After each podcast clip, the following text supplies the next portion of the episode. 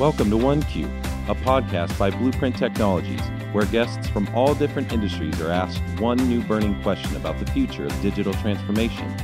Here's your host, President and co founder of Blueprint, Ryan Neal. Hello, and welcome to another episode of the OneQ podcast, where we discuss the next wave of innovation in technology and businesses. I'm your host, Ryan Neal, president of Blueprint Technologies. Today, we have a guest uh, on, our, on our podcast who's one of the leaders over at T Mobile that is building out the T Mobile's ISP, Jason McCracken. Hey, how's it going?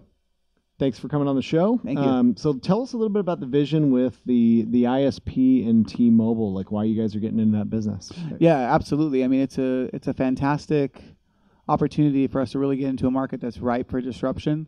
Uh, I know that's a word that's thrown around quite a bit. You know, everybody's the next Uber or the next this or the next that.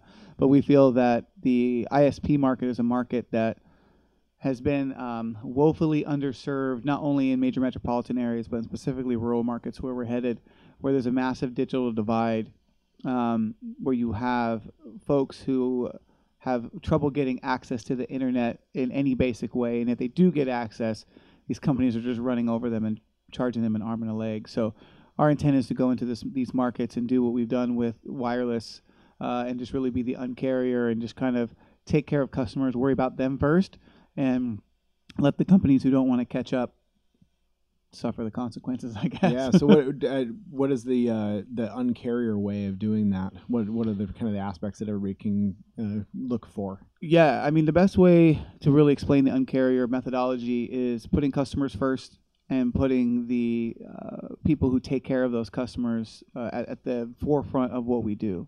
Um, leadership or uh, any of that any of that kind of uh, um, uh, those folks within the company really come last. Um, and, and, I think that's a fundamental difference between us and just about everybody else.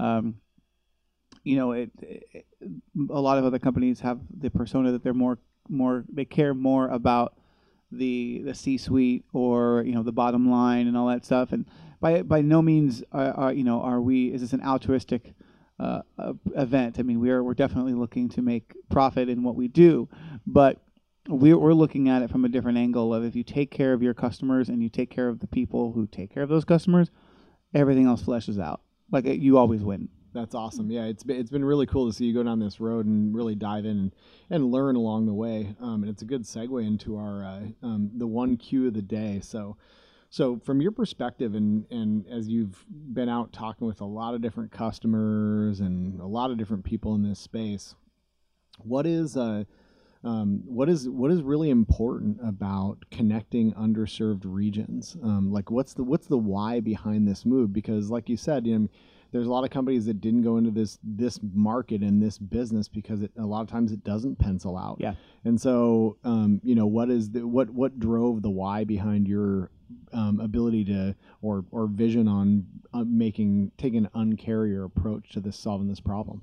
Yeah, I mean it's a great question. I think the the number one reason is that we saw a pain point of people who weren't being taken care of, and and, and as a matter of fact, they were being taken up taken over the barrel and we're always trying to look for ways to help solve problems where they need to be solved. What we've done the last couple of years, five years, of really changing the way that everybody buys their cell phone now, right? You know, yeah. you go and you, no matter who you go to, you know, you don't have to have contracts anymore for the most part. Right. Uh, you guys broke a lot of those inefficiencies in the business model. We broke it. We just said, look, it's not needed. It's not necessary.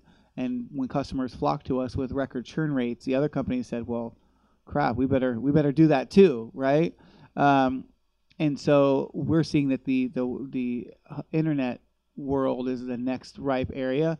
The main reason is because you know you have you have families who you know they they're the salt of the earth. You know they're what I guess you consider the flyover states, right? Um, and they they get flown over by a lot of different ways, not only by the airplanes but also just the major corporations. They're just like, oh, going to that area out in the middle of the Ozarks that's you know two hours away from a major city, it doesn't pencil out to to bring internet to them. And for the most part, those companies are correct. It's it's a difficult it's a difficult lift to pencil out the kind of network that we're going to bring to these areas unless you have excellent partnerships and you're able to leverage existing relationships within the communities Yeah. that really help stand up those uh, those areas in a stronger way. At the end of the day, it's all about making sure that the the the families that are in these rural areas have just as much and just as consistent access to the internet, which is now as ubiquitous as water and power, as somebody who lives in a major metropolitan area.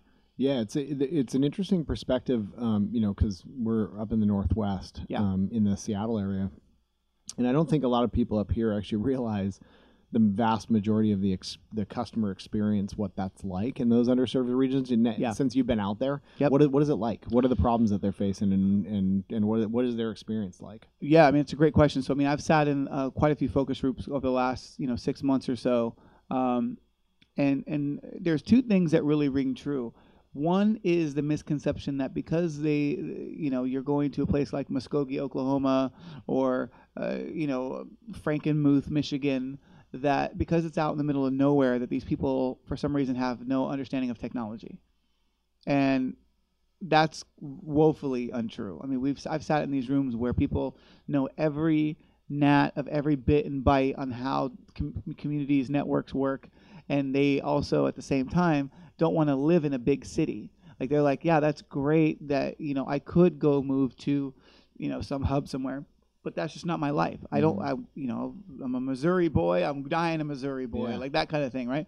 And so, one thing that we're finding i a consistency is companies are coming in and because they know that they are the only game in town or one of only a couple they're charging these families 150 200 dollars sometimes even more per month for my 5 megabit download speed right that's something that you or i in seattle would pay to get like a 10 gigabit symmetric fiber connection to our Mhm. house right maybe even faster than that Yeah. and we'd be happy to pay that these guys are paying it to basically get shitty internet Right, you know a, a- a step above dial-up, right? Yes, it, ba- ba- barely. And Yeah. l- some of that's even through satellite, Yeah. which means the first time it rains, you're screwed, Right, right? Your signal goes down. At least with dial-up, if as long as the phone line was connected, you could stay connected, right? right, right. And so, what we're finding is that the technology has grown in a way that allows these other companies to serve these customers. The problem is the the companies that are serving these customers don't find it equitable, don't find it to pencil out to buy the new equipment to to to do the things with the radio waves that T-Mobile is able to do to get these customers a service. Yeah. Um, they don't see the value of the farmer that lives 10 miles away from a major road because he's the only guy out there Yeah, they're looking they would look in the opposite direction where they can go serve 10,000 customers. And it makes sense. Like like I said from an economics model, we I get it, right? You, you don't want to spend a million dollars to go to one guy and you're never going to ROI that guy, right? It's just it's lost money. right. Well, we're looking at it from we want to be the change maker to help these people regardless of where they live to understand that that access to the internet is a it should be a right like anything else. And you know what we're finding in a lot of these towns is for example we were in muskogee oklahoma and i keep referencing that because it was very meaningful. Hmm we went there and this guy was like you know he's like b- born here raised here he's i'll probably die here right? It's just it's my hometown it's where i love i love it that's fine. He said but i do like to get out of here sometimes either by getting in the car and driving or by other means like i like to escape right and he said if i don't have a, a, a reliable access to the internet i can't get out of muskogee i'm stuck here like there's no way to escape out of it right and that really hit home for me because i'm like we do take it for granted, especially in the PNW or like like myself. I grew up in grew up in LA. Like it's always all that stuff has just always kind of been there. Yeah, So when you go to these these places and they're like, yeah, no, I can't check my email to get outside of this town because I don't have access to e- to to a reliable internet. It blows your mind. Like it's like what? Like you just don't get it.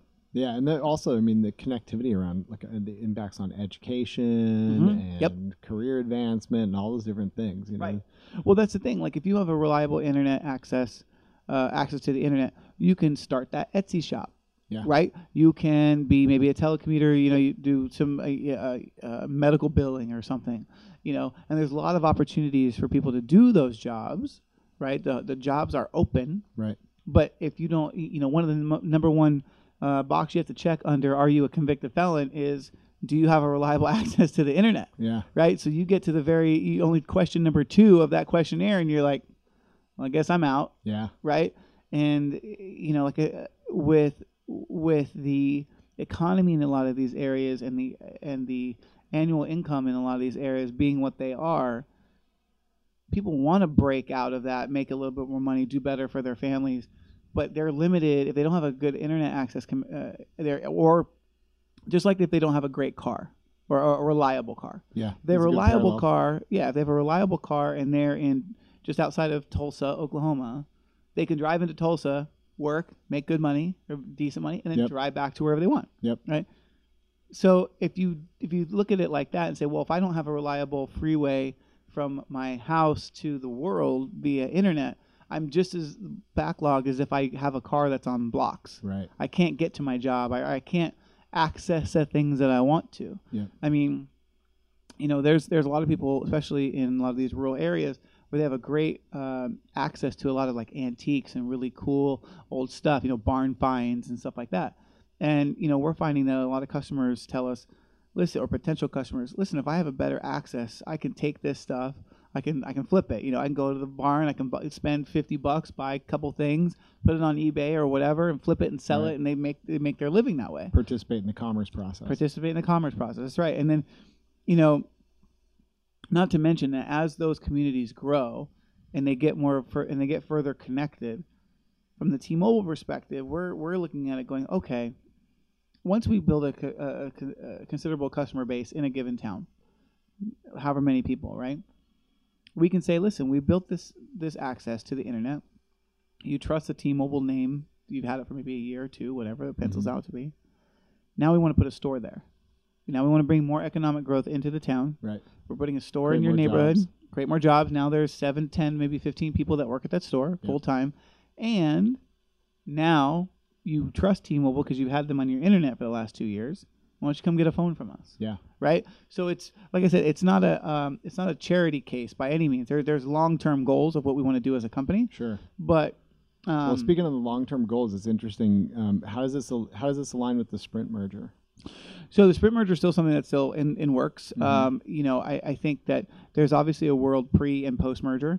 Uh, that's not to say that there's still not a ton of things that we can do on, in this regard without having to have that in place. Mm-hmm. Um, but I think it would be it would be irresponsible to say that we can't do a lot more Yeah. once we have it. Yeah. You know, there's there's 2.5 megahertz. There's a lot of other bandwidths, a lot of other capabilities that come with that deal. Yeah. That just allows us it, with this uh, not only the cell phone side but the home internet side Right. to scale at a, at a whole different rate. Right. Um, but we're also very clear on the fact that we can do some of this stuff already. Yeah. Like we, you know, we've we've got stuff already in the hopper that we're just itching to ready to get to get going. We're just waiting on a couple other green lights across the company to move. So yeah. So when uh, what can, what can people uh, that that are out there listening expect to see uh, um, from the from the ISP rollout?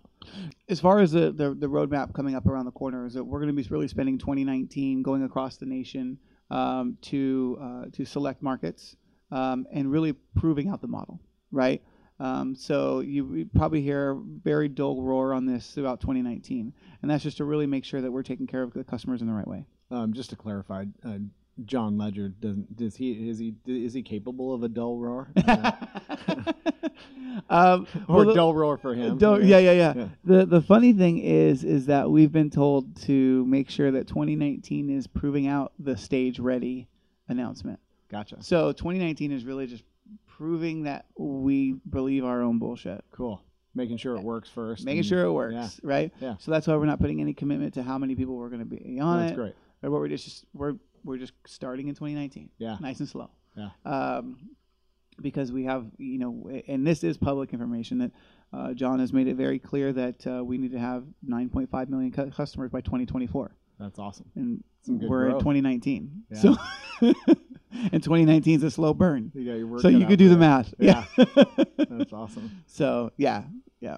Well, cool. So, it- uh, if anybody wants any additional information from you, where they can, where can they find you on uh, LinkedIn, social Yep. media? Yeah, LinkedIn. I'm Jason McCracken from you know T-Mobile. I think you could just search that, and um, but you also can email me at jason.mccracken at t-mobile.com.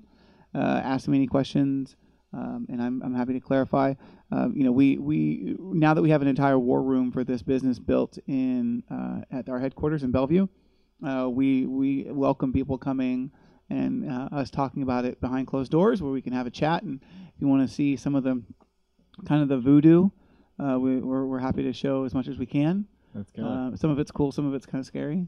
But Scary in a good way. scary in a good way. Yeah. awesome, yeah, yeah. awesome. Well, you'd you happen to know I actually had, um, I actually just ordered my own, uh, uh, my own blueprint apron Nice. for cooking. So we're gonna be doing, we're doing, doing some, uh, some holiday, uh, some holiday food giveaways Yeah.